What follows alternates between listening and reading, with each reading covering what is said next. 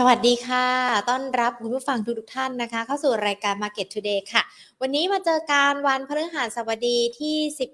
สิงหาคมนะคะอยู่กับหญิงวิมลวรรณเศรษฐถาวรแล้วก็ทีมงาน Market Today ทุกท่านค่ะรวมไปถึงนักวิเคราะห์กันด้วยที่จะมาพูดคุยเกี่ยวกับในเรื่องของประเด็นการลงทุนเดี๋ยววันนี้เรามาดูกันดีกว่าตลาดหุ้นช่วงที่เหลือของปีต้องบอกว่าปีนึงเร็วมากเลยนะคะนี่มาสักค่อนๆสิงหากันแล้วนะแล้วเดี๋ยวก็เหลืออีกแค่ 3-4 เดือนเท่านั้นก็จะจบปี2565แล้วมันมีปัจจัยต่างๆเยอะแยะเกิดขึ้นมากมายทั้งปัจจัยบวกปัจจัยลบเลยอาจจะทำให้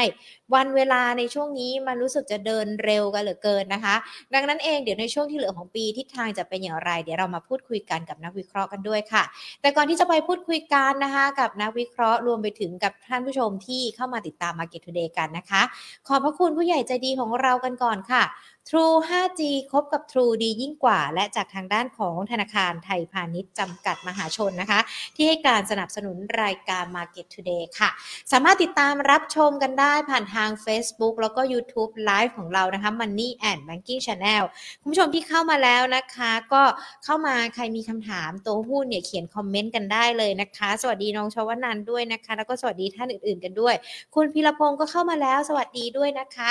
ส่วนในเรื่องของการที่เราจะพูดคุยกันแน่นอนเดี๋ยวเราจะมีการพูดคุยกันแล้วก็ดูในเรื่องของตลาดหุ้นกันด้วยนะคะแต่ก่อนที่จะไปพูดคุยกันค่ะมาดูการเปิดตัวแคมเปญใหม่ของ True ออนไลน์กันก่อนค่ะ True ออนไลน์นะคะเปิดตัวแคมเปญใหม่กับ True GigaTech Pro Life ค่ะอินเทอร์เน็ตบ้านไฟเบอร์อันดับ1นะคะที่ครบกว่าคุ้มกว่าแรงกว่าทุกกระแสในไทยที่จะเข้ามาเติมเต็มไลฟ์สไตล์การใช้ชีวิตในบ้านให้โปรสุดได้ทุกเรื่องค่ะเปลี่ยนบ้านเป็นบ้านอัจฉริยะได้ง่ายๆด้วยความโปร5เรื่องนะคะโปรที่1 2 GB โปรสปีดโปรสุดทุกเรื่องความเร็ว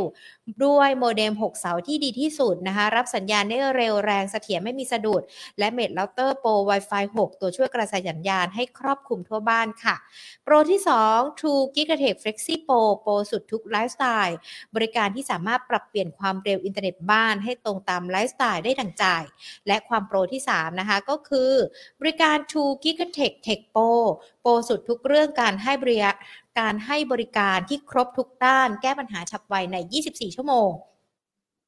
โปรที่4นะคะโปรคอนเทนต์โปรสุดทุกเรื่องคอนเทนต์ค่ะกับกล่องทีวีอัจฉริยะ True ID TV และโปรที่5โปร Home Tech โปรสุดทุกเรื่องบ้านอัจฉริยะเปลี่ยนบ้านคุณให้ล้ำกว่าโปรกว่าด้วย IoT Smart Home จาก True Living Tech ด้วยนะคะเป็นบริการดีๆจาก True ออนไลน์ที่นำมาฝากกันค่ะ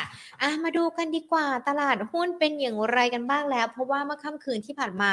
แน่นอนเราติดตามการที่เฟดนะคะธนาคารกลางสหรัฐเขามีการเปิดเผยรายงานการประชุมกันเมื่อวันที่ 26-27 กรกฎาคมนะคะกรรมการเฟดเขามีการออกมาบอกว่าเขาเนี่ยมีความมุ่งมั่นที่จะปรับขึ้นอัตราดอกเบี้ยในระดับที่สูงที่สุดเท่าที่จำเป็นจนกว่าจะสามารถควบคุมเงินเฟ้อได้แต่ว่าขณะเดียวกันเขาก็ยังคงส่งสัญญาณนะคะว่าอาจจะชะลอการเร่งปรับขึ้นอัตราดอกเบี้ยโดยเฟดมองว่าเศรษฐกิจสหรัฐขณะนี้มีความเสี่ยงที่จะเผชิญกับภาวะขาลงกันด้วยรอยเตอร์เขาก็มีการรายงานด้วยนะคะว่าแนวโน้มเฟดอาจจะชะลอการปรับขึ้นอัตราดอกเบี้ยอย่างเร็วที่สุดเดือนหน้าหลังจากรายงานประชุมเฟดนี่มีการเปิดเผยออกมาอาจจะเป็นเรื่องเหมาะสมนะคะที่จะชะลอการปรับขึ้นดอกเบี้ยโดยอาจจะปรับขึ้น 0.5 ถึง 0.25% ก็ได้พอมีการติดตามรายงานการประชุมเฟดออกมาเมื่อค่ำคืนที่ผ่านมานะคะตลาดหุ้นไทยเช้าวันนี้เอาแค่ภาคเช้ากันก่อนนะก็มีการปรับตัวย่อลงไปนะคะ 0.34% หรือว่ามีการลดลงไปประมาณ 5.62 จุดปิดกันไป 1,634.10 จุดค่ะมูลค่าการซื้อขาย 49,215 ล้านบาทนะก็ต้องบอกว่าหุ้นไทยช่วงเช้าเนี่ยอาจจะเคลื่อนไหวกรอบแคบหลังมีการชนแนวต้านสำคัญที่ 1,640 จุดแล้วก็ติดตามในเรื่องของผลการประชุมเฟดกันด้วยวันนี้อาจจะมีแรงเก็งกำไรหุ้นในบางตัวกันด้วยนะคะเดี๋ยวภาคบ่ายต้องมาลุ้นกันว่าจะเป็นอย่างไร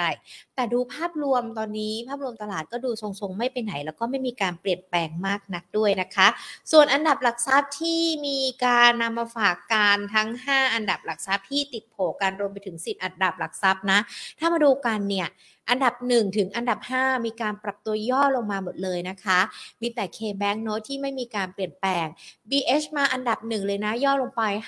5.17% มูลค่าการซื้อขายช่วงเช้า 4,525 ล้านบาทม่านปูนะคะปรับตัวลดลงไป 2.14% BDMs นะคะปรับตัวย่อลงไปปตทย่อลงไปเช่นเดียวกันมีลาดกับ CPO นะคะที่รู้สึกว่าจะมีแรงบวกขึ้นมาได้เนาะลาดบวกขึ้นมา 1.18% ส่วน CPO บวกขึ้นมา 0.41% ค่ะก็เดี๋ยวติดตามกันว่าจะมีประเด็นอะไรใหม่ๆเข้ามากันบ้างแต่เมื่อวานนี้ดูเหมือนว่าทางด้านของท่านรัฐมนตรีว่าการกระทรวงการคลังคุณอาคมเติมพิทยาไพศิษฐ์เขามองในเรื่องเกี่ยวกับภาวะเศรษฐกิจไทยที่เกิดขึ้นนะคะปีนี้แน่นอนมันก็น่าจะเติบโตได้ประมาณสัก 3% แต่ปีหน้าเขาก็มองว่าในระดับสัก 4-5% เนี่ยก็น่าจะเป็นไปได้จากการท่องเที่ยวรวมไปถึงการเร่งเครื่องต่างๆตัวเลขมันไม่ได้สูงมากนักแต่ว่ามันก็ยังถือว่าเป็นตัวเลขในระดับที่ดีขึ้นซึ่งก็สวนทางกับทั้งนักวิชาการนักเศรษฐศาสตร์หรือว่าแม้แต่โบรกเกอร์นะคะที่บอกว่าปัจจัยความเสี่ยงในเรื่องของวิกฤตเศรษฐกิจมันยังไม่จบและตอนนี้มันมีในเรื่องของปัญหาการเมืองที่เข้ามามีผลกระทบกันด้วยคือถ้าเราติดตามกันเนาะในเรื่องของทั้งสภาล่มใช่ไหมแล้วก็ในเรื่องของตัวท่านผู้นำเองเนี่ยที่ก็อาจจะมีข่าวออกมาเองก็อาจจะเป็นตัวแปรกันได้ที่ในเรื่องของสถานการณ์การเมืองนักลงทุนก็ยังคงต้องติดตามกันอยู่ด้วยนะคะและในขณะเดียวกันฝั่งของจีนก็ยังคงถือว่าเป็นตัวเลขที่เราต้องติดตามกันโดยเฉพาะในเรื่องของบริษัทอสังหาริมทรัพย์วันนี้นักวิเคราะห์เขามีการเปิดเผยนะคะว่าบริษัทอสังหาริมทรัพย์ของจีนมีเงินสดหมุนเวียนลดลงกว่า 20% เลยนะคะยอดการดำเนินทุนของบริษัทพัฒนาอสังหาริมทรัพย์เดือนกรกฎาคมอยู่ที่ 15.22 ล้านล้านหยวนหรือว่าประมาณ 2.227 ล้านล้านดอลลาร์สหรัฐถือว่ามีการปรับตัวย่อลงไปแน่นอนถือว่าเป็นประเด็นที่ต้องติดตามกันในฝั่งของอสังหาริมทรัพย์ของจีนกันด้วยนะคะและในขณะเดียวกันท่ามกลางที่เราติดตามข่าวๆกันมาบะหมี่กึ่งสำเร็จรูปก็จะมีการขอปรับขึ้น2บาทใช่ไหมคะจากราคาปกติ6บาทกระทรวงพาณิชย์ก็พิจารณากันอยู่เขามองว่า2บาทมันสูงเกินไปหรือเปล่าแต่ว่าทางด้านของผู้ประกอบการผู้ผลิตก็บอกว่าถ้าไม่มีประการปรับขึ้นแบกรับต้นทุนไม่ไหวในอนาคตจะต้องส่งออกมากยิ่งขึ้นพอส่งออกมากขึ้นขายในประเทศลดลงก็อาจจะทำให้บางรสชาติหายไปกันด้วยก็ถือว่าเป็นเรื่องที่ต้องติดตามแต่ภาครัฐเขาก็บอกว่าตอนนี้ก็ยังไม่อยากเพิ่มภาระต้นทุนให้กับประชาชนกันด้วยนะคะเพราะค่าไฟก็จะมีการปรับเพิ่มขึ้นค่า FT มีการปรับเพิ่มขึ้นแล้วนะคะจะมีการเริ่มปรับกันนะคะในเดือนหน้าแล้วก็ยาวไปจนถึงเดือนธันวาคมค่าไฟก็อาจจะมีการปรับเพิ่มขึ้นอีกก็เลยเป็นแรงที่เราอาจจะต้องมาดูกันว่าเอ๊ะภาวะเศรษฐกิจที่ปรับเพิ่มขึ้นเนี่ยที่ภาครัฐมองว่าดีมันสะท้อนกับปัจจัยต่างๆที่ในขณะนี้เราติดตามกันอยู่ด้วยหรือเปล่านะคะแต่อย่างไรก็ตามมันก็ดูเหมือนว่าจะมีข่าวดีไม่รู้ว่าจะเรียกว่าข่าวดีได้หรือเปล่าสำหรับในเรื่องของคนละครึ่งเฟส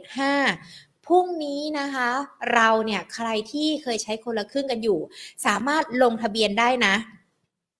วันนี้มีรายละเอียดมาอัปเดตให้ฟังกันด้วยเพราะว่ากลัวทุกๆคนนะลืมว่าเราเนี่ยกลับมาใช้คนละครึ่งเฟส5กันได้แล้วและในวันพรุ่งนี้นะคะถือว่าเป็นวันแรกที่เราจะเริ่มลงทะเบียนกันคนละครึ่งเฟส5นะคะจะแบ่งการดำเนินการเป็น2กลุ่มค่ะกลุ่มแรกก็คือสำหรับผู้ที่ไม่เคยเข้าร่วมโครงการมาก่อนต้องลงทะเบียนใหม่นะคะสามารถลงทะเบียนได้2ช่องทางก็คือเว็บไซต์ www.konlakryng.com แล้วก็แอปพลิเคชันเป่าตังคนที่ลงทะเบียนต้องมีอายุ18ปีขึ้นไปไม่เป็นผู้มีบัตรสวัสดิการแห่งรัฐไม่เป็นผู้ได้รับสิทธิโครงการเพิ่มกำลังซื้อให้แก่ผู้ที่ต้องการความช่วยเหลือเป็นพิเศษส่วนกลุ่มที่2ก็คือผู้ที่เคยได้รับสิทธิ์อยู่แล้วนะคะไม่ต้องลงทะเบียนใหม่แต่ว่าต้องดำเนินการยืนยันสิทธิ์ผ่านแอปพลิเคชันเป่าตังโดยเข้า G Wallet นะคะแล้วก็กดเข้าไปที่คนละครึ่งกดยอมรับเงื่อนไขเพื่อเป็นการยืนยันรับสิทธิ์ค่ะและหลังจากลงทะเบียนแล้วยืนยันรับสิทธิ์แล้วนะคะ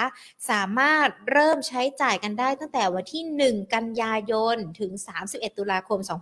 2565วงเงินรอบนี้นะ800บาทต่อคนตลอดโครงการใช้จ่ายต่อวันไม่เกิน150บาทนะคะแล้วก็ต้องใช้ซื้อสินค้าครั้งแรกเนี่ยภายในวันที่14กันยายนหากพ้นเวลาดังกล่าวถูกตัดสิทธิ์ตามโครงการใครที่ใช้คนละครึ่งกันอยู่นะฟังกันอีกรอบหนึ่งพรุ่งนี้ยืนยันรับสิทธิ์ได้ ในวันแรกนะคะพรุ่งนี้นะคะหลังจากนั้นเริ่มใช้เงินได้1กันยายนถึง31ตุลาคมและต้องใช้ก่อนวันที่14กันยายนถ้า14กันยายนท่านไม่ใช้ท่านจะโดนตัดสิทธิ์ทันที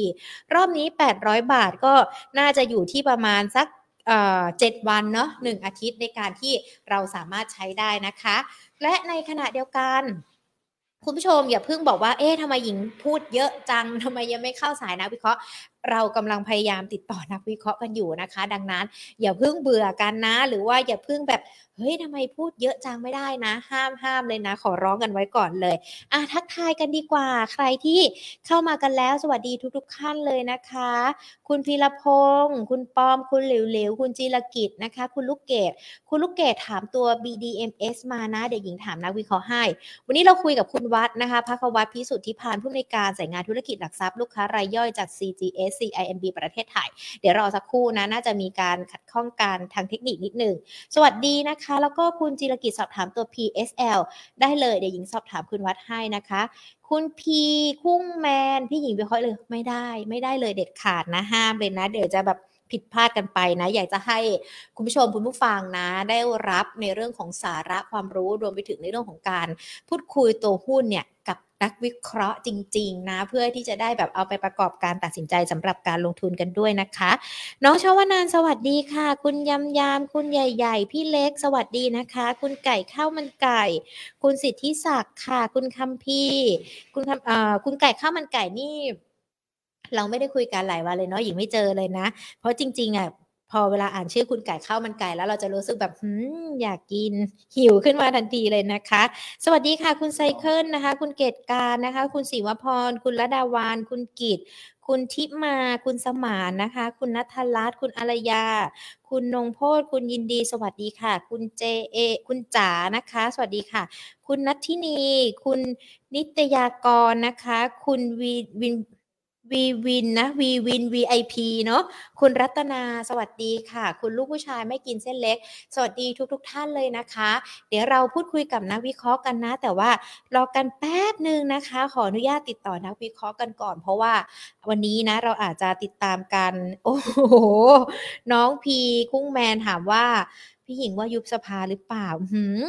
จะให้ตอบว่ายังไงดีเดี๋ยวเรื่องนี้เรามาหลังไมค์คุยกันดีกว่านะเกี่ยวกับในเรื่องของ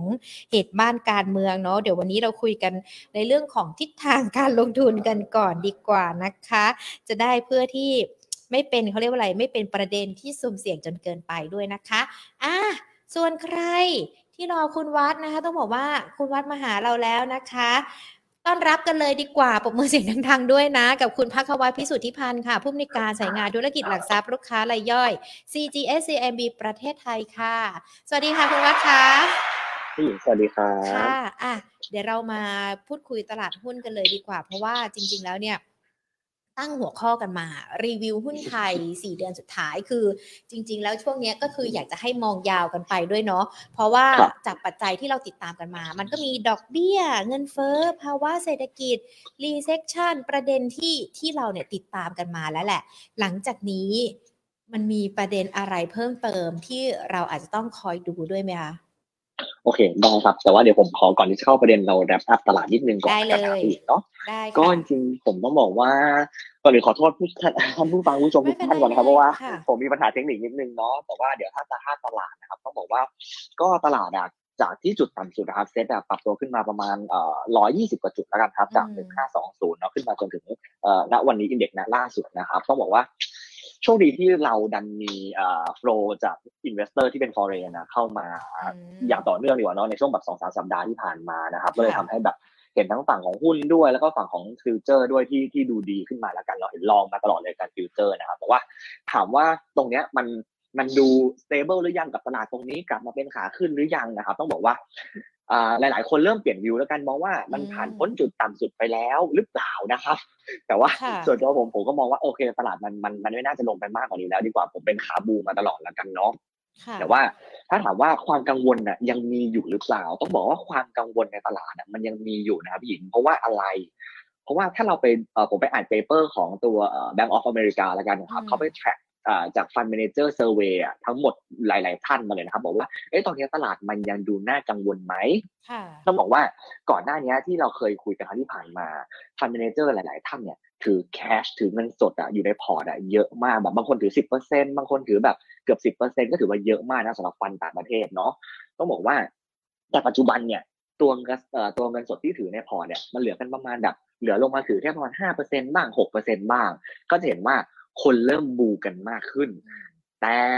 ความเสี่ยงที่คนยังคงกลัวอยู่แล้วกันนะครับคือพี่บอกให้มองยาวหน่อยเนาะสิ่งที่คนยังคงกลัวอยู่นะตอนเนี้ยก็ยังคงวนเวียนอยู่ในเรื่องของ recession อยู่ดีครับเป็นสิ่งที่ทุกคนยังกลัวมากแล้วก็ไม่กล้าที่จะมองข้ามมันไปเลยดีกว่าอันนี้คือสิ่งที่เราต้องเฝ้ารอแล้วกันนะว่าใครจะเกิดก่อนแต่ว่า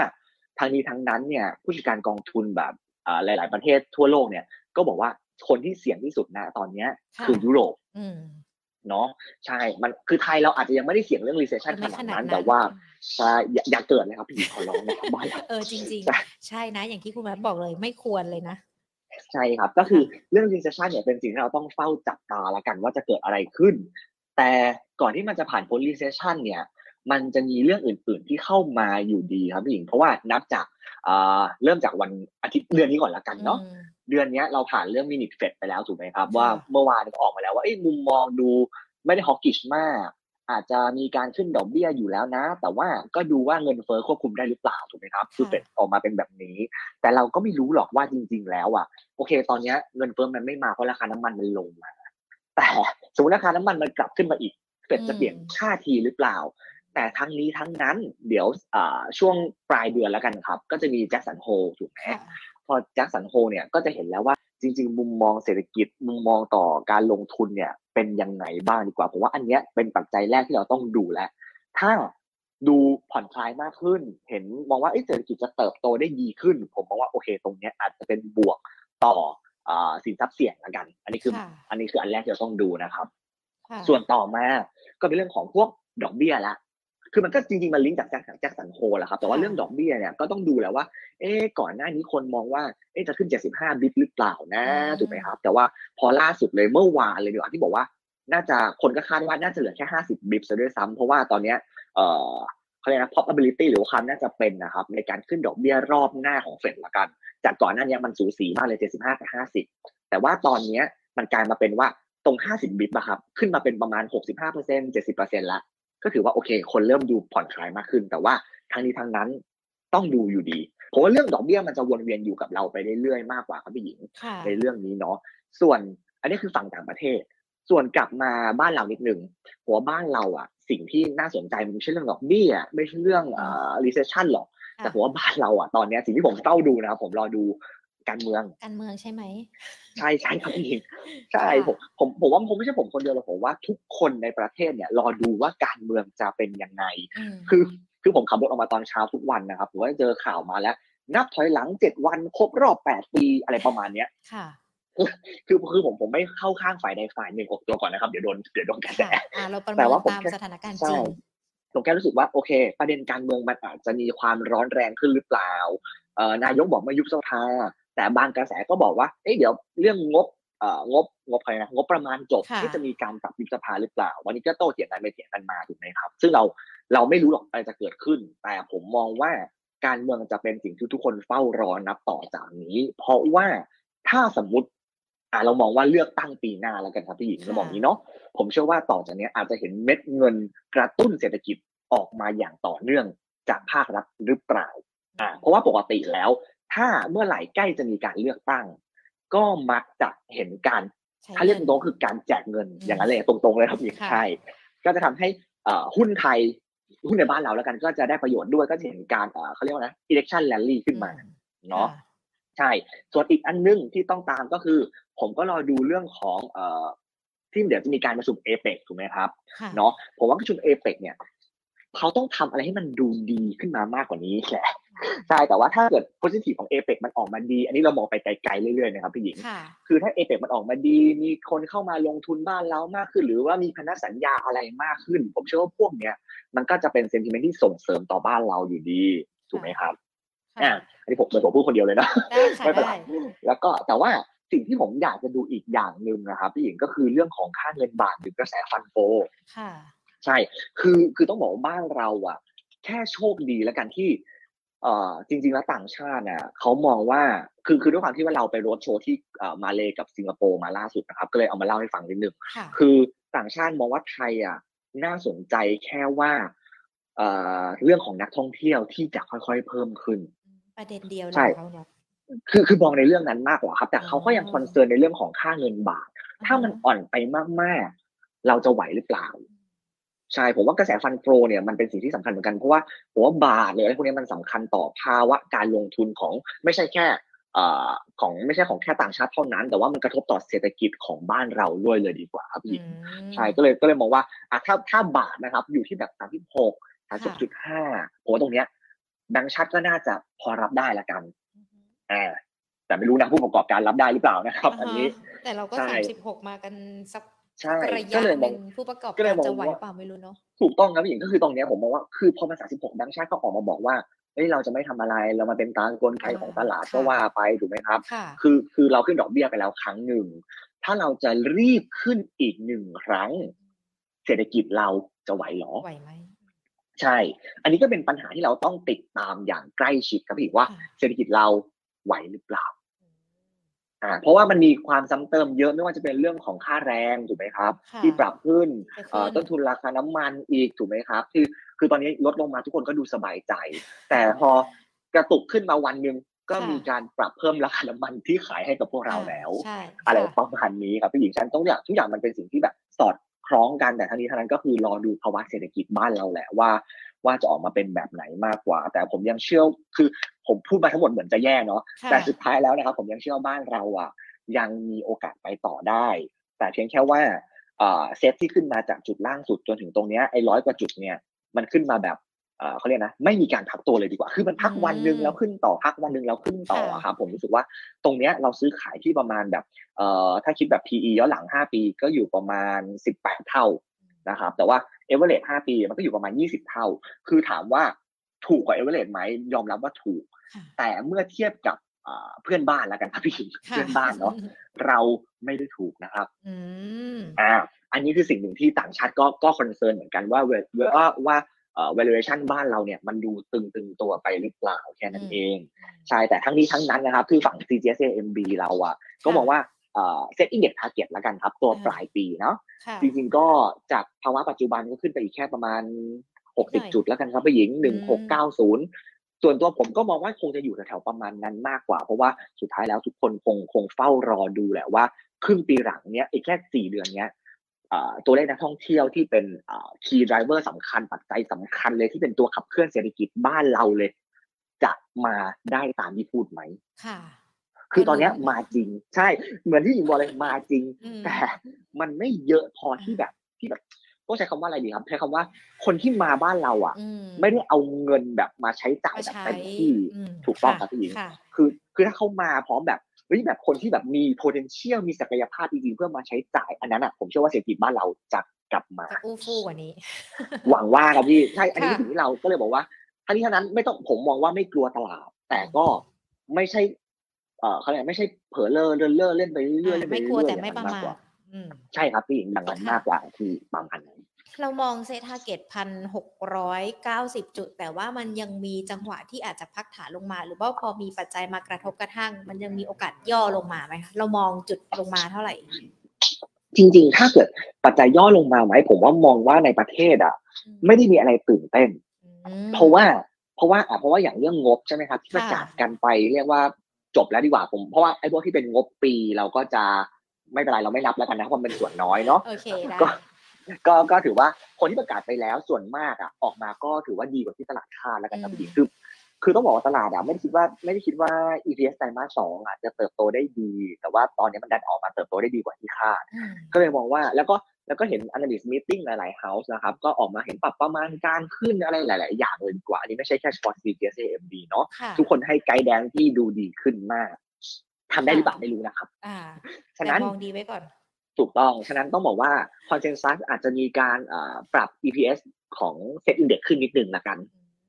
หรือไม่ก็อาจจะไม่ได้ปรับลงแล้วกันแค่ไม่ปรับลงผมว่ามันก็แฮปปี้แล้วครับพี่ค่ะ ใช่ประมาณนั้นก็เลยมองว่าบ้านเราไม่ได้กดดันแต่เพียงแค่ว่าผมรู้สึกว่าสิ่งที่กดดันอาจจะเป็นเรื่องของปัจจัยภายนอกประเทศมากกว่าไม่ว่าจะเป็นแบบคืออะไรนะ geopolitical ไม่ว่าจะเป็นจีนสหรัฐไต้หวันอันเนี้ยผมว่ามันก็ยังเป็นสิ่งที่ต้องเฝ้าจับตาคือเหมือนจีนจะขู่แต่ไม่กล้าทำอะไรหรืออเมริกาจะแอคชั่นแต่ก็ได้แค่แต่อย่างนั้นหรือเปล่าอะไรประมาณเนี้ยใช่ใช่คือเหมือนเป็นการแสดงแสงยานุภาพต่อกันและกันมากกว่าครับพี่หญิงแต่ก็ไม่ได้เกิดอะไรเกิดขึ้นแต่ว่าทั้งนี้ทั้งนั้นผมเชื่อว่าปัจจัยภายนอกจะเป็นสิ่งที่เข้ามากดดันตลาดมากกว่าที่จะเป็นปัจจัยภายในประเทศแล้วกันครับพี่ในมุมผมเนาะใช่แต่ว่าถ้าถามว่าพี่ถามว่าย่อได้ถึงประมาณไหนใช่ไหมครับคือผมขอโทษที่วันนี้ผมเทกราฟไม่ได้เนาะแต่ว่าถ้าเกิดว่าถ้าเราเอา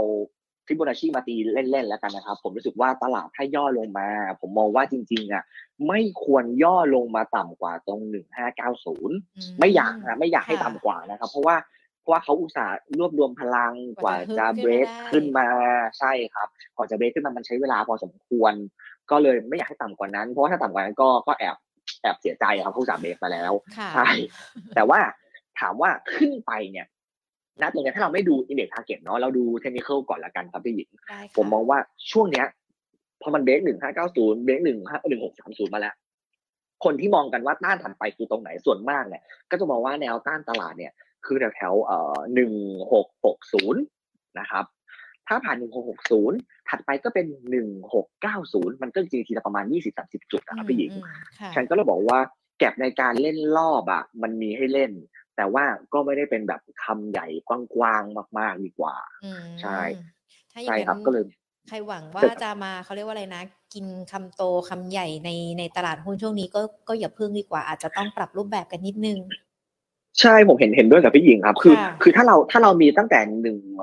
1520อ่ะป่านนี้เราอาจจะคำใหญ่ไปแล้วถูกไหมครับพี่ใช่แต่เรามีตรง1640 1630ตรงเนี้ย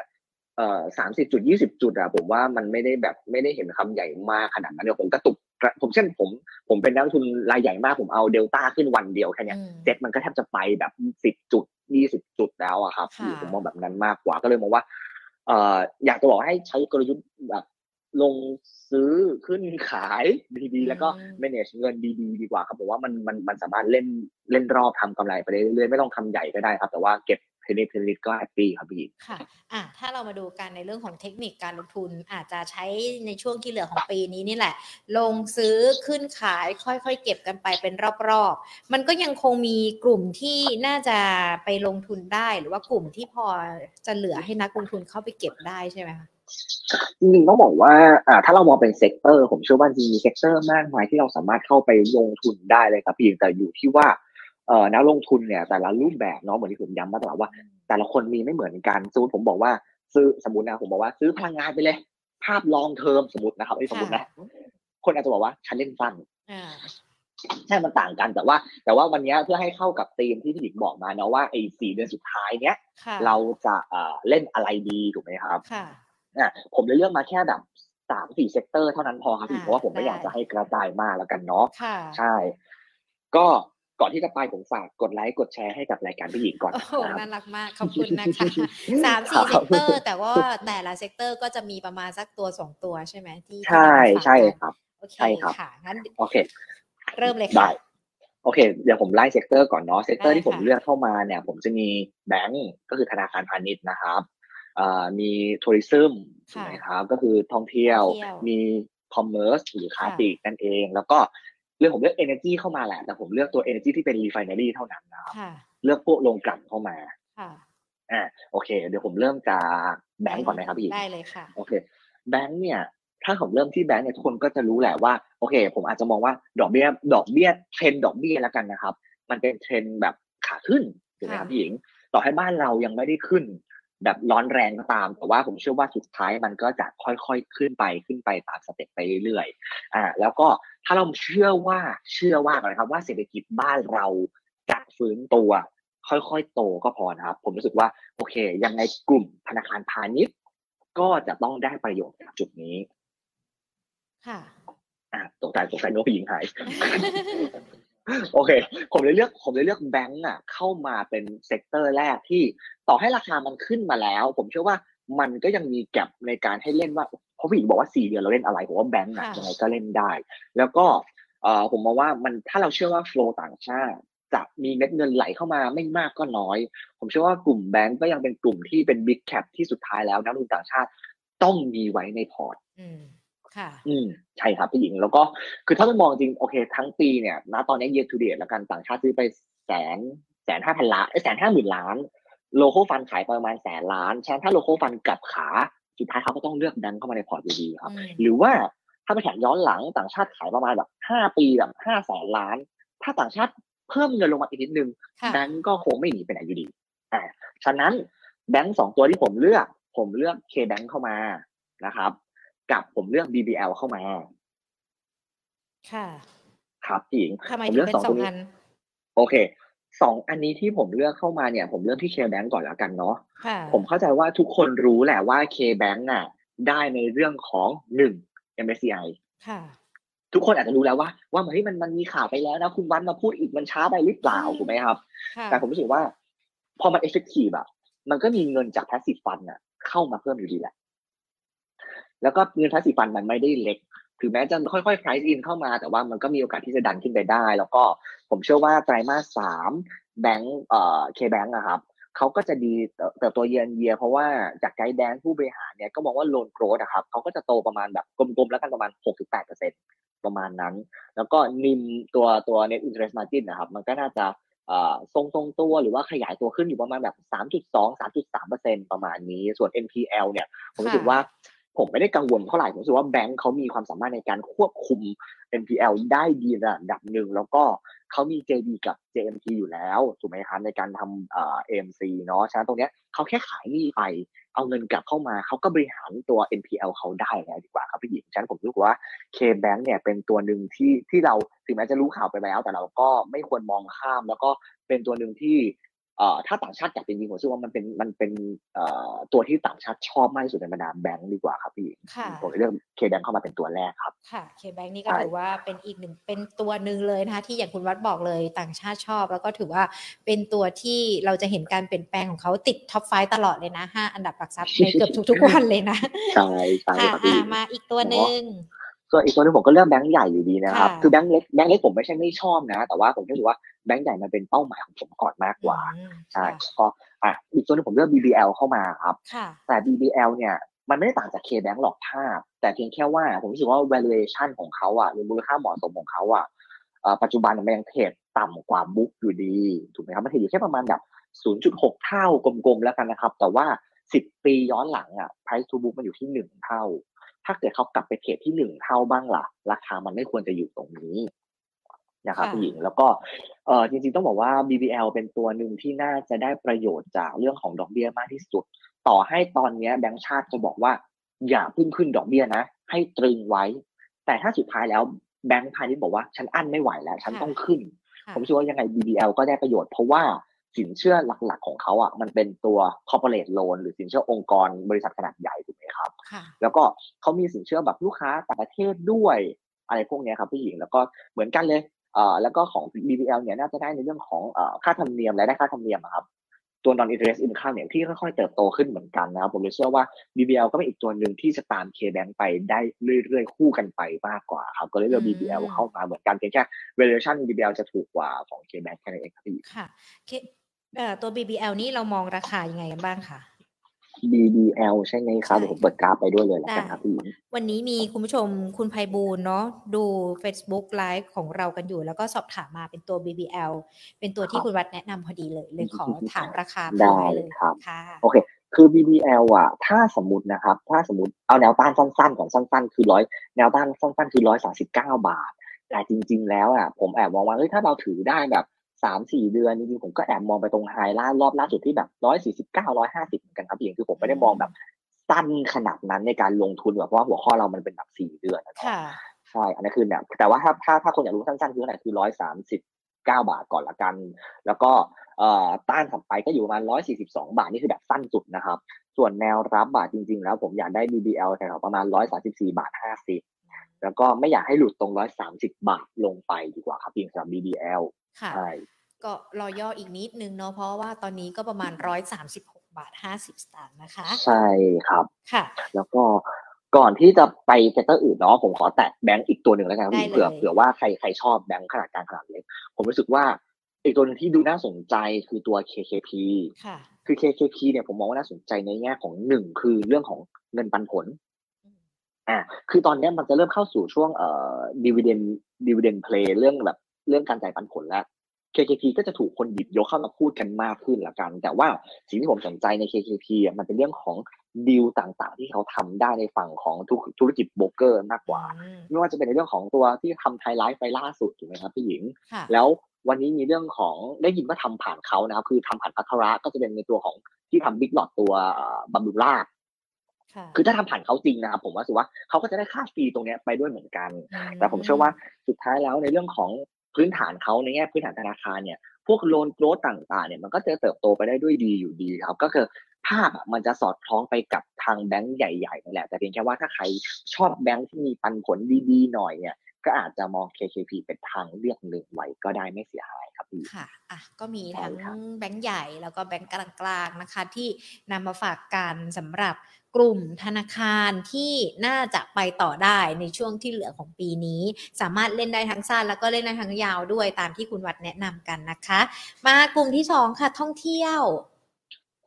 วนะครับจริงๆก็เหมือนที่เราพูดไปตอนต้นเนาะว่ามันเป็นไดรเวอร์สำคัญของเราตัวสุดท้ายแล้วครับที่ไม่รู้ทำอะไรไม่ได้แล้วก็ต้องท่องเที่ยวแล้วครับพี่ ใช่ๆๆก็เลยต้องบอกว่าถ้าต้องเรื่องจริงผมเชื่อว่าเขาจะค่อยๆมาแล้วกันต่อให้มันจะคือถ้าเราดูสังเกตจริงๆอ่ะมันเริ่มเห็นโฟลว์เข้ามาท่องเที่ยวเรื่อยๆเรื่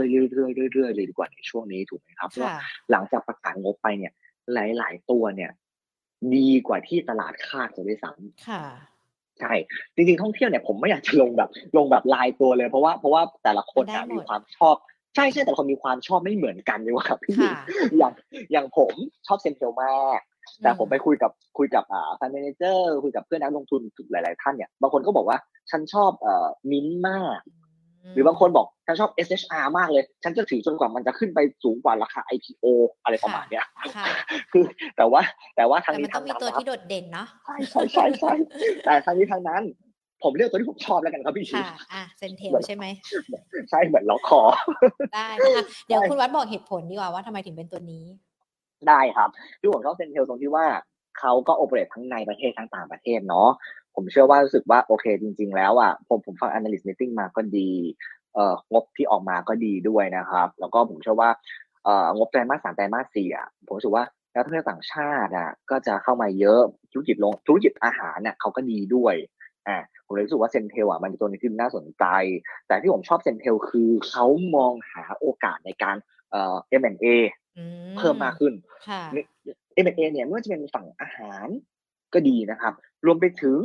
เขาอ่ะมีโอกาสที่จะได้รับจ้างบริหารโรงแรมเข้าเป็นรายได้เขาอ่ะจากการที่ว่า CPN นะครับไปเปิดโรงแรมนั้นนี้โน้นถูกไหมครับเพิ่มมากขึ้นเซนเทลเขาก็จะทำหน้าที่ตรงนี้แหละครับพี่หญิงฉันมันเหมือนมีงานที่รอเขาอยู่แล้วดีกว่าครับอย่างนั้นเลยดีกว่า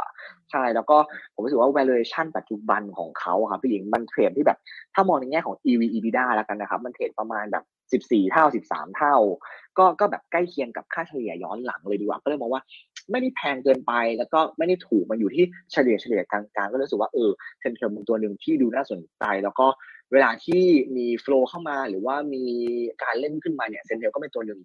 ที่เล่นกันได้ดีเหมือนกันดีกว่าในกลุ่มโรงแรมใช่ค่ะอย่างตอนนี้43.25 บาทมันถึงจังหวะเข้าไปเก็บได้ยังคะหรือว่ารอย่ออีกนิดนึงก่อนถ้าอยากจะได้เซนเทลผมจริงๆผมอยากจะได้ตรงประมาณแถว42.50 บาทครับพี่หญิงแต่ผมมองแนวต้านแรกไว้ก่อนครับตรงประมาณ46.50 บาทคือตรงไฮรอบล่าสุดแล้วก็ไม่อยากให้ราคาหุ้นหลุด40 บาท50ลงมาละกันเผื่อใครที่แบบไม่อยากจะคัทลอสไก่ก็เลยออก40.50 บาทเป็นจุดแนวสต็อปไว้ก่อนละกันครับพี่ค่ะซับเซนเทลแสดงว่าท่องเที่ยวเนี่ยน่าจะมี1ตัวแหละที่โดดเด่นเพราะอย่างที่คุณวัดบอกไปเนาะมันเริ่มมาหลายๆตัวแล้วแต่มันก็ยังคงมีความน่าสนใจอยู่ในบางตัวแล้วก็เลือกกันมาเป็นเซนเทลนะคะถ้าอย่างนั้นเดี๋ยวมากลุ่มที่3กันเลยก็ได้ค่ะคอมเมิร์ซใช่คอมเมิร์ซเนี่ยผมต้องบอกว่าจริงๆแล้วก็บอกว่าต่อจากนี้ผมเชื่อว่าตัวการบริโภคของภาคเอกชนแล้วกันครับรวมถึงภาครัฐด้วยเนี่ยต่างๆเนี่ยหรือคนประชาชนทั่วๆไปเนี่ยมันจะค่อยๆดีขึ้นอย่างต่อเนื่องเลยดีกว่าแล้วก็ทางเรามีไปรันมานะครับว่าจริงๆแล้วไอ้ตัว ค่าแรงที่จะปรับตัวขึ้นเนี่ยจริงๆก็ไม่ได้กระทบกับแบบกลุ่มเนี้ยมากขนาดนั้นเพราะว่าจริงๆแล้วคือโอเคในเซนติเมนต์อาจจะกระทบแต่ว่าราคามันก็รับรู้ไปก่อนหน้านี้มากแล้วพอสมควรนะครับพี่หญิงแต่ว่าต่อจากนี้เรามองว่าครึ่งปีหลังเนี่ยคือตอนนี้ฟาร์มอินคัมก็ยังดีอยู่ตัวรายได้ภาคการเกษตรถูกไหมครับแล้วก็ถ้าภาครัฐมีการกระตุ้นอะไรออกมาเพิ่มเติมไอ้เฟส5เราไม่นับแล้วกันนะครับเพราะมันน้อยมากค่ะ800บาทกันใช่คือหมายว่าถ้าอื่นเข้ามาผมเชื่อว่ามันเป็นอีกคนคือถ้าเรามองว่ามันจะมีเลือกตั้งจริงๆอ่ะถ้าผมเป็นภาครัฐอ่ะผมคงออกอะไรกระตุ้นเข้ามาเพิ่มเติมเพื่อทำฐานคะแนนเสียงตัวเองถูกไหมใช่ผมรู้สึกว่าจริงๆแล้วกลุ่มคอมเมอร์เนี่ยน่าจะเห็นการเติบโตฟื้นตัวที่ดีในครึ่งปีหลังซะด้วยซ้ำแล้วก็คือตอนนี้ถ้าผมไปตามห้างแล้วกันผมจะเห็นแล้วว่าต่างชาติเยอะมากคือผมเอาตัวเองเป็นหลักนะผมไปไอคอนสยามเกือบทุกวันเพื่อไปออกกำลังกายแล้วกันนะครับผมเห็นแบบต่างชาติแบบนี้เลยใครชี้เป้านะเด็กใครอยากจะไปออกไอคอนสยามนะไม่น่าเจอค่ะนั่นแหละครับคือแบบเยอะมากทุกวันแล้วเห็นคนต่างชาติไม่ใช่คนไทยต่างชาติแล้วกันช้อปปิ้งกันหนักมากใช่ผมชอบไปสำรวจตลาดแล้วกันครับผมไม่ได้ไปช็อปนะก็บอกว่าเห็นการช้อปปิ้งกันเยอะมากๆจริงๆฉันไทยยังเป็นแบบนี้แล้วผมคิดว่าต่างประเทศจะเป็นขนาดไหนถูกไหมครับก็น่าจะเยอะเหมือนกันแล้วก็ถ้าเกิดว่าต้องเลือกจริงแล้วผมเชื่อว่าถ้าผมเลือกตัวหุ้นเข้ามานะผมจะเลือก2ตัวเข้ามาก่อนละกันนะครับพี่หญิงตัวนึงเนี่ยผมเลือกตัว CRC เพราะผมเชื่อว่าการบริโภคในประเทศฟื้นการบริโภคต่างประเทศก็ฟื้นผมรู้สึกว่า CRC เนี่ยเขามีทั้งในมีทั้งนอกก็น่าจะดีด้วยแต่อีกตัวนึงที่ผมเลือกเข้ามาคือตัว TPO ค่ะ TPO เนี่ยทุกคนอาจจะอีแต่ผมคิดว่าราคามันรับรู้ไปเยอะแล้วก็ตรงเนี้ยมันต่ำเตี้ยเรียนดินมากเลยดีกว่าครับก็รู้สึกว่า CPO ก็เป็นอีกตัวหนึ่งที่ดูน่าสนใจดีกว่าแต่ว่าเดี๋ยวเราวกกลับมาที่ CRC นิดนึงแล้วกันครับพี่หญิงเนาะราคาก็เริ่มขึ้นมาแล้วอ่ะใช่ครับ CRC มันค่อยๆกระดึบมาแต่ว่าถ้าเอาแนวต้านสั้นๆผมเทคนิคก่อนเนาะถ้าแนวต้านสั้นๆเนี่ยผมมองว่ามันจะขึ้นไปชนแถวประมาณ42บาทก่อนทำไมต้อง42บาทเพราะ42บาทเนี่ยเป็นราคาที่จะเป็นตอนIPO ค่ะถูกไหมครับถ้าผมจำไม่ผิดนะเป็นตรงนั้นก่อนก็คือราคาที่ทุกคนก็รอรู้แหละว่ามันจะฟ้าขึ้นไม่ได้หรือเปล่า42.25 บาทประมาณนี้นะครับใช่ของ CRC แต่ว่าถ้าจะรับเอาแบบรับแบบใกล้ๆก่อนละกันนะครับพี่หญิงถ้าจะรับใกล้ๆผมมองว่าแถวๆประมาณ38 บาท37 บาทตอนนี้ผมว่ารับได้แต่ว่าไม่อยากให้ราคาหุ้นหลุดแถวๆประมาณ36 บาทลงไปแล้วกันนะครับผมรู้สึกว่า CRC มันยังโอเคดูปลอดภัยสำหรับผมดีกว่าแล้วก็ถ้ากลับมามองในแง่พื้นฐานเนี่ยผลประกอบการครึ่งปีหลังเนี่ยผมเชื่อว่ามันจะเติบโตเหมือนที่เรากล่าวไปเมื่อสักครู่เนาะแล้วก็เขามีการแบบขยายสาเขาไม่ขยายละมีการลงทุนเพิ่มเติมมีการขายผ่านพวก Omnichannel เพิ่มเติมขายผ่านเน็ตแล้วก็มีการปรับกลยุทธ์เปิดสาขาอื่นๆเพิ่มด้วยครับก็เลยรู้สึกว่าCRC เนี่ยมันดูน่าสนใจแล้วก็ผู้บริหารก็ออกมาบอกเองเลยว่าฉันยังมองหาโอกาส M&A นะคือผมเป็นคนชอบบริษัทที่มองหาโอกาส M&A คือมองหาโอกาสในการ JV ดีกว่าเพราะรู้สึกว่ามันเป็น growth organic growth inorganic growth ที่ดูน่าสนใจใช่ครับพี่หญิงก็เลยรู้สึกว่า CRC เป็นตัวหนึ่งที่น่าสนใจดีกว่าครับพี่ค่ะแล้วก็อีกตัวหนึ่ง CPO โอเค CPO ก็ก่อนอันนี้มันโดนเรื่องอินเดียโดนเรื่องของเขาเรียกอะไรนะโดนเรื่องของค่าแรงขั้นต่ำถูกไหมครับที่จะปรับขึ้นมาแต่ว่าผมเชื่อว่าจริงๆแล้วอ่ะครึ่งปีหลังซีพีโอก็น่าจะค่อยๆฟื้นตัวขึ้นมาแหละเพราะว่าเซเว่นเนี่ยถ้าจะไปดูทราฟฟิกจริงๆถ้าใครที่ทำงานในออฟฟิศนะครับก็จะเห็นเลยว่าทราฟฟิกคนเข้าเซเว่นเนี่ยเยอะแบบต่อแถวกันมากเลยดีกว่าครับพี่ใช่ผมรู้สึกว่าจริงๆแล้วซีพีโอเนี่ยแค่เซเว่นก็ดีแล้วแล้วผมหวังว่าแล้วกันนะครับว่าครึ่งปีคืออย่างวันนี้แมคโครเนี่ยเขามี analyst meeting จริงๆแต่ว่าข้อมูลที่ได้มันก็ดูกลางๆไม่ได้ตื่นเต้นแต่ผมเชื่อว่าถ้าเกิดว่าเขาตัวซินเนจี้ของแมคโครโลตัส CP เนี่ยมันกลับมาดีขึ้นแล้วกันนะครับมันสามารถเห็นซินเนจี้จริงๆอ่ะผมเชื่อว่าจริงๆแล้ว CPO เนี่ยก็จะได้อานิสงส์บวกจากตรงนี้เข้าไปด้วยก็จะทำให้ CPO เนี่ยโดดเด่นขึ้นมาดีกว่าแล้วก็ผมรู้สึกว่าราคาปัจจุบันเนี่ยมันยังใช่มันยังแบบไม่ขึ้นอยู่ต้องบอกอย่างว่ามันนี่คือยังไม่ขึ้นอยู่ครับพี่ใช่แต่แนวรับที่ผมอยากจะได้นะครับผมอยากได้ตรงแถวประมาณ58-59แล้วก็ถ้าจะเล่นใกล้ๆเลยผมว่าเอาใกล้ๆแนวต้านใกล้ๆผมดูตัว64 บาทไว้ก่อนถัดไปก็ประมาณ66.50 บาทนะครับแต่ว่าถ้าใครมองว่าถ้าได้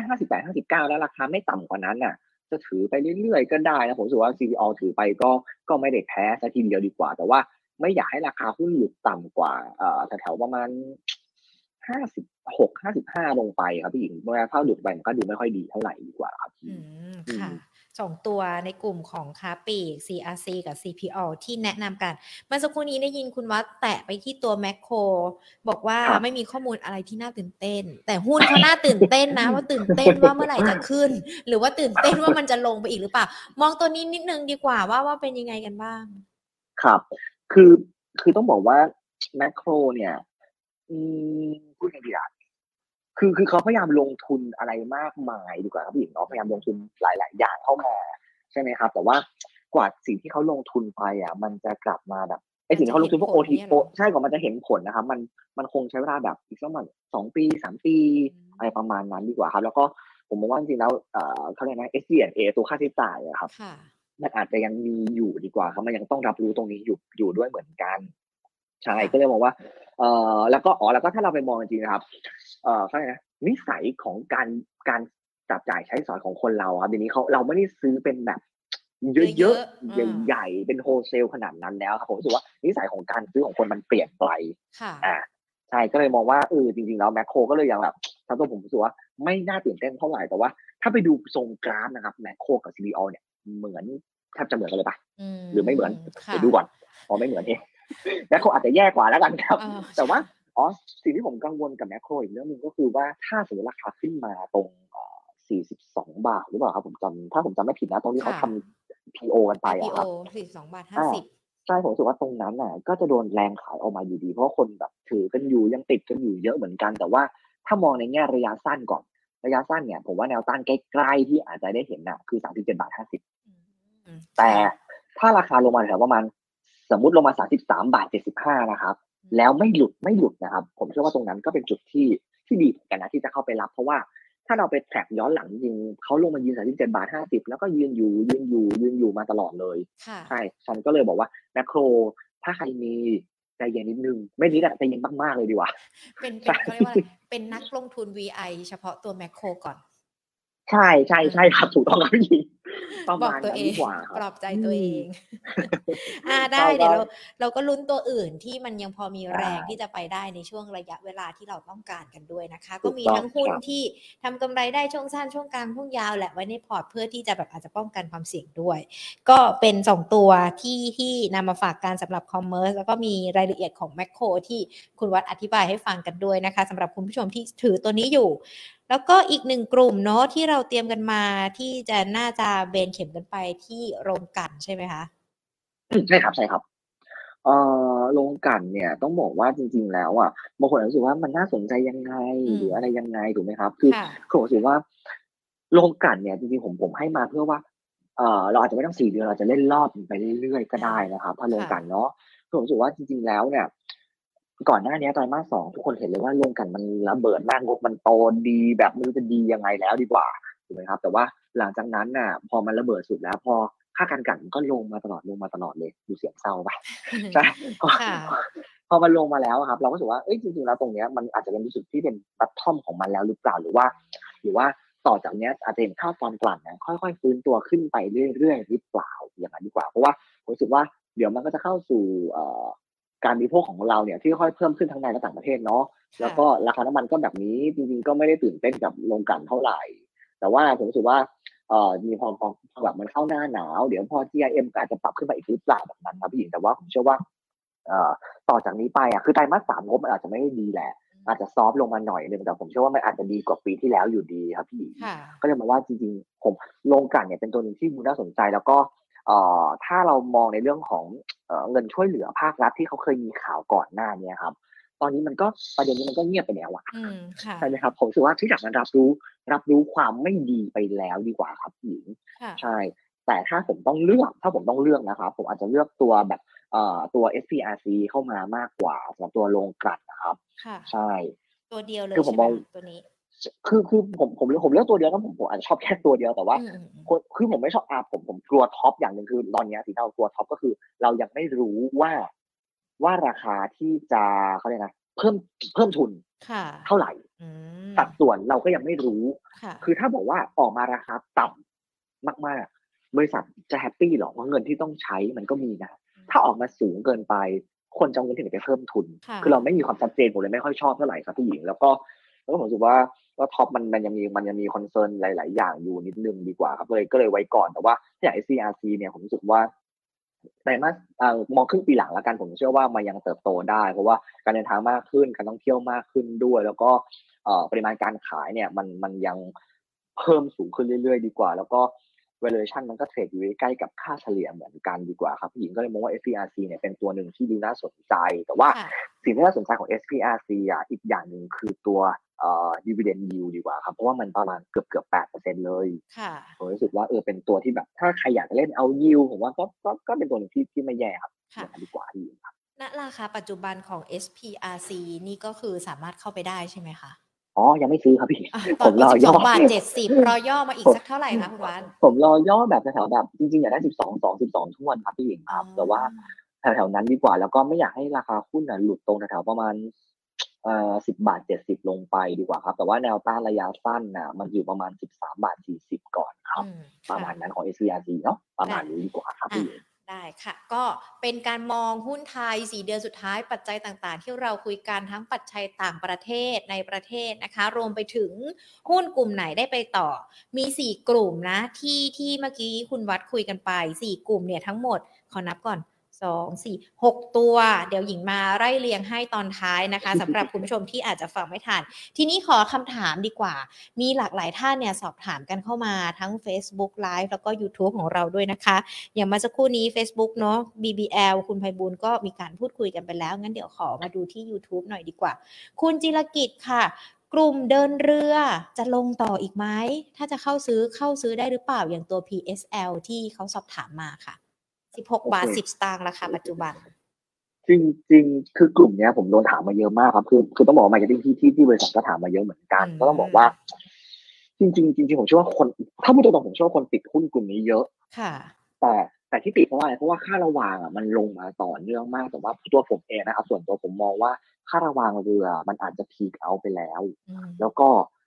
ผลประกอบการมันอาจจะพีคไปแล้วเหมือนกันนะครับถ้าเศรษฐกิจไม่ได้กลับมาดีแบบฟื้นฟูแบบสุดๆเลยจีนไม่ได้กลับมาบูสต์สุดๆเลยนะครับฉะนั้นผมมองว่ากลุ่มเรือยังดูเสี่ยงอยู่ดีกว่าแต่ว่าจาก PSL ถ้าใครอยากจะรับนะครับสมมติว่าอยากจะรับจริงๆอ่ะตัวผมเองผมอยากจะรอต่อรองราคาลงมาแบบแถวๆ 15.50 อะไรประมาณนั้นเลยดีกว่าครับค่อยเข้าไปพิจารณาเพราะว่าคือผมใช้วิธีการแนะนำนักลงทุนที่นี่แล้วก็มาร์เก็ตติ้งที่นี่ดูที่ว่าถ้ากลุ่มเดินเรือเราไม่เน้นถือเราเน้นเทรดเท่านั้นใช่แบบนี้ดีกว่าแต่ว่าเทรดก็ไม่ง่ายกับกลุ่มเดินเรือเนาะแต่ว่าถ้าเป็นผมก็คือ 15.50 บาทนะผมจะเอาแต่ว่าแนวต้านก็อยู่ประมาณใกล้ๆกับ17 บาทแค่นั้นเองครับผมพี่ค่ะใช่ประมาณนั้นก็ตอบคำถามคุณจิรกิจนะคะกลุ่มโรงพยาบาลนี่สอบถามมาหลายท่านเหมือนกันนะคะเพราะว่าวันนี้โรงพยาบาลค่อนข้างที่จะแดงหลายตัวอย่างคุณโตเกียวเนี่ยก็บอกมาเลยวันนี้กลุ่มโรงพยาบาลแดงหลายตัวเลยนะคะหรือว่าแม้แต่คุณลูกเกดก็สอบถามมาตัว BTMS น่าเข้าไหมคะแล้วถ้าอยากจะขอแนวรับแนวต้านมองยังไงดีโอเคผมให้แนวรับแนวต้าน BTMS ก่อนแล้วกันนะครับจริงๆ BDMs เนี่ยแนวรับแรกคือ 25.50 ถึง 26 บาทนะครับแต่ว่าราคาหุ้นน่ะจริงๆส่วนตัวผมไม่อยากให้หลุดตรง 24 บาทลงไปส่วนแนวต้านก็เอาไฮเดิมรอบนี้ไปก่อนเลยตรง 28.50 ก่อนนะครับเอาแบบนี้ไปก่อนแต่ว่าถามว่าน่ารับไหมต้องบอกว่าราคาหุ้นช่วงหลังเนี่ยครับมันขึ้นมาแรงเพราะว่าคนก็ไปเล่นข่าวในเรื่องของงบที่ออกมาดีแล้วก็นักท่องเที่ยวจากคนไทยต่างชาติที่เข้ามาบ้านเราเยอะมากขึ้นดีกว่านะครับแต่ว่าผมมองว่ากลุ่มโรงพยาบาลวันนี้ปรับตัวลงส่วนหนึ่งนะครับปรับตัวลงตามโรงพยาบาลใหญ่อีกโรงพยาบาลหนึ่งมากกว่าคือลงตาม BH นั่นเองถูกไหมครับใช่ผมมองว่าจริงๆแล้วสำหรับตัวผมมองว่าถ้าย่อลงมาก็ยังน่าซื้อแต่ว่าผมมีไปเซอร์เวย์กับนักลงทุนต่างชาติหรือว่าแบบแอบไปดู paper house อื่นนะครับจริงๆแล้วหลายๆคนเนี่ยก็จะชอบตัวอีกตัวหนึ่งมากกว่า BDMs ใช่เพราะในแง่เหมือนแบบเขาบอกว่า valuation มันดูถูกด้วยดีกว่าครับแต่ว่าช่วงนี้อาจจะเป็นคอนเซิร์นในเรื่องของที่ถูกผู้ถือหุ้นขายออกมาแค่นั้นเองครับพี่อ๋อก็เลยอาจจะเป็นแรงที่ทำให้วันนี้มีการย่อลงมากันด้วยนะคะครับอ่ะมาที่ตัวต่อไปเลยค่ะคุณหลิวๆขอแนวรับแนวต้านปตท.แล้วอยากจะถือยาวด้วยถือได้ไหมตัวนี้ แนวเอาแนวรับแนวต้านก่อนแล้วกันเนาะแนวต้านนี่คิดเลยใช่จริงๆแนวต้านผมให้ไว้ใกล้ๆอ่ะคือประมาณ38.50 บาทถัดไปคือประมาณแถวๆประมาณ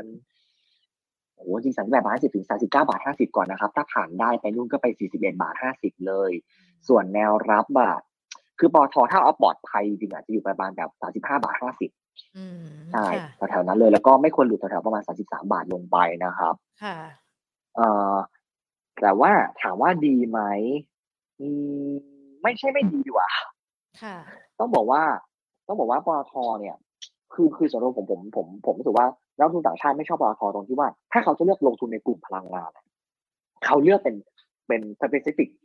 แบบเลยดีกว่าเช่นอยากซื้อโรงกลั่นก็ซื้อโรงกลั่นอยากซื้อสำรวจและขุดเจาะก็ซื้อสผ.อะไรตอนนี้ไปเลยมากกว่าแต่ว่าปตท.พอเขาเกณฑ์เช่นสมมุตินะครับเกณฑ์จากสำรวจและขุดเจาะอาจจะโดนเคมีคอลดึงลงมาหรือเปล่าหรือว่าจะโดนพาร์ทอื่นลงมาหรือเปล่าและปตท.อาจจะมีเรื่องของว่าล่าสุดที่เห็นข่าวว่าเขามีนำเข้าตัว LNG เข้ามาที่ราคามาเก็ตเลยนะครับมันก็ทำให้ต้นทุนของ LNG เนี่ยเพิ่มขึ้นมาอีกก็เป็นคอสของบริษัทอีกดีกว่าคือผมไม่ได้บอกว่าไม่ดีผมรู้สึกว่าปตท.เป็นตัวหนึ่งที่ถ้าซื้อได้ที่ราคาต่ำมากๆนะครับผมรู้สึกว่าผมแฮปปี้แต่ถ้าซื้อที่ราคาตรงนี้ผมรู้สึกว่าผมไม่ค่อยสบายใจดีกว่าครับพี่ตอบแบบนี้ดีกว่าใช่ค่ะเมเจอร์ค่ะคุณช็อกโกแลตทุน 19.90 ควรซื้อถั่วดีไหมคะเนี่ยดูตอนนี้19.50 สตางค์แต่ทุนคุณช็อกโกแลตเนี่ย 19.90 จริงๆอ๋อเมเจอร์ต้องบอกว่ามองว่าแบบงบบาทนั้นออกมาไม่ดีถูกไหมครับก็เลยย่อลงมาแต่ว่าถ้าซื้อถั่วดีไหม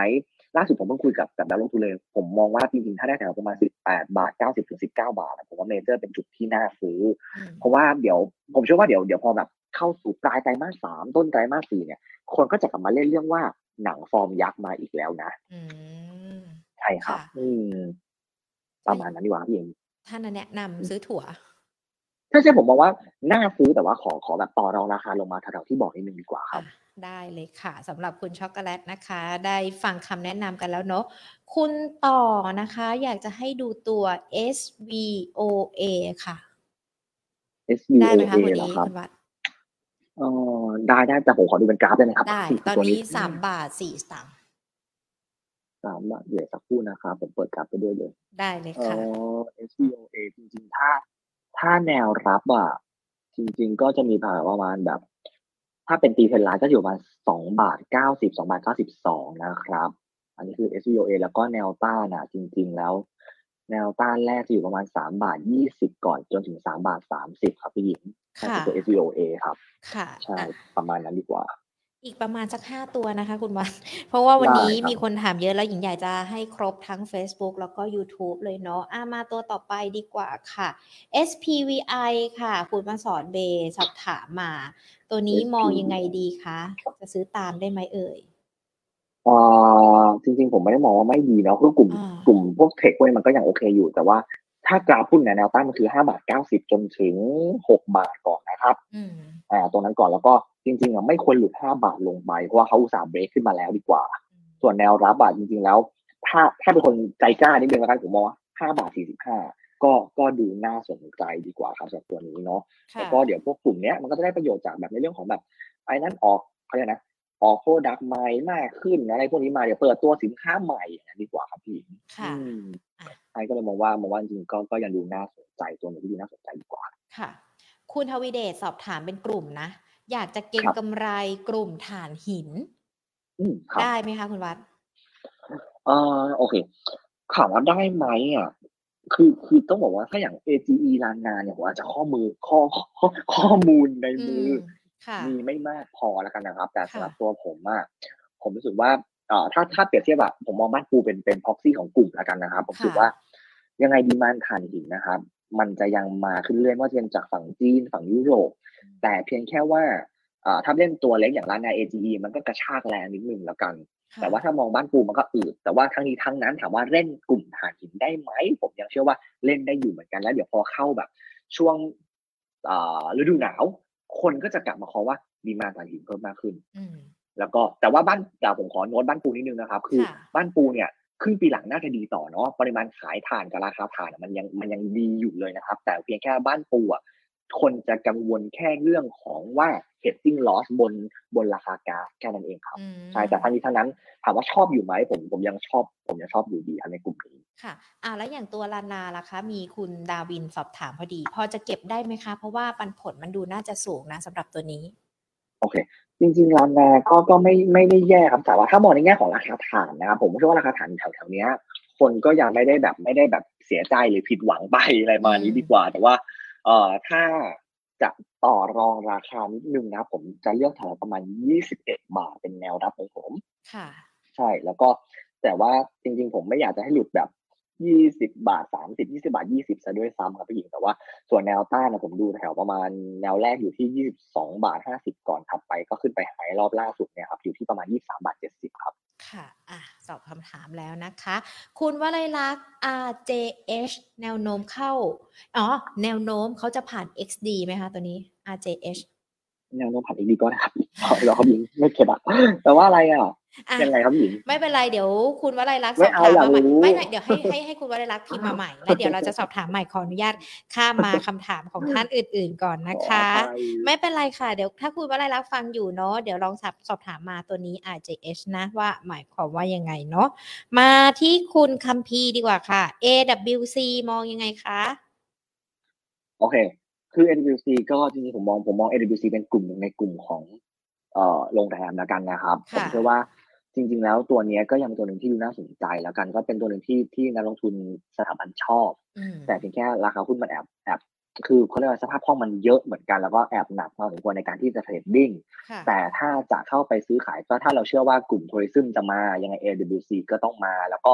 ถ้าผมมองมากกว่านั้นคือมองเรื่องของการจัดอีเวนต์ต่างๆมันเพิ่มมากขึ้นผมว่า AWC มันก็จะได้ประโยชน์จากจุดนี้ไปด้วยเหมือนกันแล้วก็ถ้าจะรับผมมองว่าแถวประมาณ5.20 บาทจริงๆตรงนั้นก็พอจะรับได้แล้วครับแล้วก็จริงๆก็ถ้าจะขายจริงๆก็ไปดูแบบคือมันแทบจะไม่มีแนวต้านเท่าไหร่แล้วครับพี่ผมอาจจะมองไปแบบ6 บาทไปก่อนเลยก็ได้จริงๆแล้วครับตัว AWC ใช่แบบนี้ดีกว่าครับมาที่น้องกัจจังนะคะตัวสุดท้าย TU น่าสนใจไหมคะโอเค TU ล่าสุดอันนี้ผมมองว่าครึ่งปีหลังจากฟื้นตัวได้ดีเลยนะครับแล้วก็ถ้าเลสล็อบสเตอร์กลับมาดีจริงๆแล้วผมเชื่อว่า TU จะเพอร์ฟอร์มได้ดีกว่านี้มากครับแล้วก็ถ้าเป็นเทคนิคกราฟจะอยู่ประมาณแนวต้านแรกคือ18.20 บาทก่อนนะครับแล้วก็ถ้าผ่านไปได้จริงผมแอบไปลุ้นตรง19.20 บาทเลยเหมือนกันส่วนแนวรับถ้าระยะสั้นผมมองว่า17 บาทท่วนจนถึง17.40 บาทแล้วกันเป็นแนวรับก่อนนะครับแล้วก็ไม่อยากให้ราคาหุ้นหลุดตรงแถวประมาณ16.40 บาทลงไปครับผมพี่ค่ะได้เลยค่ะวันนี้เรียกได้ว่าเรามองรีวิวตลาดหุ้นไทยกันยาวกันสักนิดนึงเนาะช่วง4เดือนสุดท้ายของปีเพราะว่ามันยังคงมีปัจจัยต่างๆที่เกิดขึ้นแต่ว่ามันก็ยังคงหมายความว่าเรามองยาวกันเนี่ยไม่ได้หมายความว่าสั้นไม่สำคัญนะเพราะมันก็ยังคงมีปัจจัยมีประเด็นต่างๆที่เรายังคงต้องติดตามกันด้วยวันนี้ได้ความรู้จากคุณวัดมากๆเลยนะคะและที่สำคัญตอบคำถามทุกคนเลยแล้วก็ได้หุ้นกันมาที่นำมาฝากนักลงทุนกันด้วยนะคะและเดี๋ยวโอกาสหน้าพูดคุยกันใหม่แบบสตรีมเนาะเห็นหน้ากันนะจะได้พูดคุยกันสนุกสนานมากขึ้นด้วยนะคะวันนี้ขอบพระคุณมากค่ะสวัสดีค่ะสวัสดีครับขอบคุณค่ะค่ะคุณภัควัฒน์ พิสุทธิพานะผู้อำนวยการสายงานธุรกิจหลักทรัพย์ลูกค้ารายย่อยจากทางด้านของบริษัทหลักทรัพย์ CGSCIMB ประเทศไทยคุณวลัยลักษณ์ต้องขออภัยด้วยนะคะที่อาจจะไม่ได้คำตอบในคำถามอันนี้เนาะทักทายกันดีกว่าแต่ว่าอย่าเพิ่งไปนะเดี๋ยวจะสรุปของคุณวัดให้ฟังนะว่า4 กลุ่มหุ้นที่สามารถเล่นได้ในช่วง4เดือนสุดท้ายของปีมีอะไรกันบ้าง4กลุ่ม6ตัวนะคะสวัสดีทุกท่านเลยค่ะน้องชวนันท์คุณใหญ่ๆคุณไก่ข้าวมันไก่คุณคัมภีร์คุณยำนะคะคุณไอแอมลัคกี้นะคะคุณคัมภีร์ก็ยังคงอยู่ด้วยแล้วก็ฟังคำตอบด้วยขอบพระคุณมากๆเลยคุณภาพรคุณไพบูลย์คุณอาร์ลิเวอร์พูลน้องกัจจานสวัสดีทุกๆคนเลยนะคะและสวัสดีทางด้านของ YouTube ด้วยวันนี้ยังคงคึกคักเหมือนเดิมเลยนะคะอาจารย์วิชัยสวัสดีค่ะคุณพีรพงศ์นะคะคุณปอมคุณหลิวหลิวคุณจิรกิจคุณลูกเกดนะคะคุณลูกผู้ชายไม่กินเส้นเล็กคุณพีกุ้งแมนนะคะคุณช็อกโกแลตสวัสดีค่ะคุณต่อคุณทวีเดชคุณมาสอนคุณวลัยลักษณ์คุณโตเกียวคุณดาวินสวัสดีทุกท่านเลยนะคะย้ำกันอีกรอบนึง4กลุ่มหุ้นไทยที่ลงทุนได้แบงก์ท่องเที่ยวครับปีกแล้วก็กลุ่มที่เป็น energy แต่ว่าขอเน้นไปที่โรงกลั่นแบงก์มี2ตัวท่องเที่ยว1ตัวค ค้าปลีก2ตัวโรงกลั่น1ตัวอยากจะรู้มีตัวไหนน่าสนใจกันบ้างขอให้ไปฟังกันอีกรอบนึงนะคะย้อนหลังการ Facebook แล้วก็ YouTube Money and Banking Channel นะคะที่อยากให้ฟังย้อนหลังเพราะว่าไม่ใช่แค่มีตัวหุ้นนะมีปัจจัยที่เรายังคงต้องติดตามแล้วก็เฝ้าระวังกันด้วยค่ะ Market Today นะคะมาเจอกันเป็นประจำบ่าย 2 แบบนี้แหละค่ะพรุ่งนี้จะมีนักวิเคราะห์ท่านไหนเข้ามาพูดคุยกันห้ามพลาดกันเลยนะคะวันนี้หมดเวลาแล้วลากันไปก่อนสวัสดีค่ะ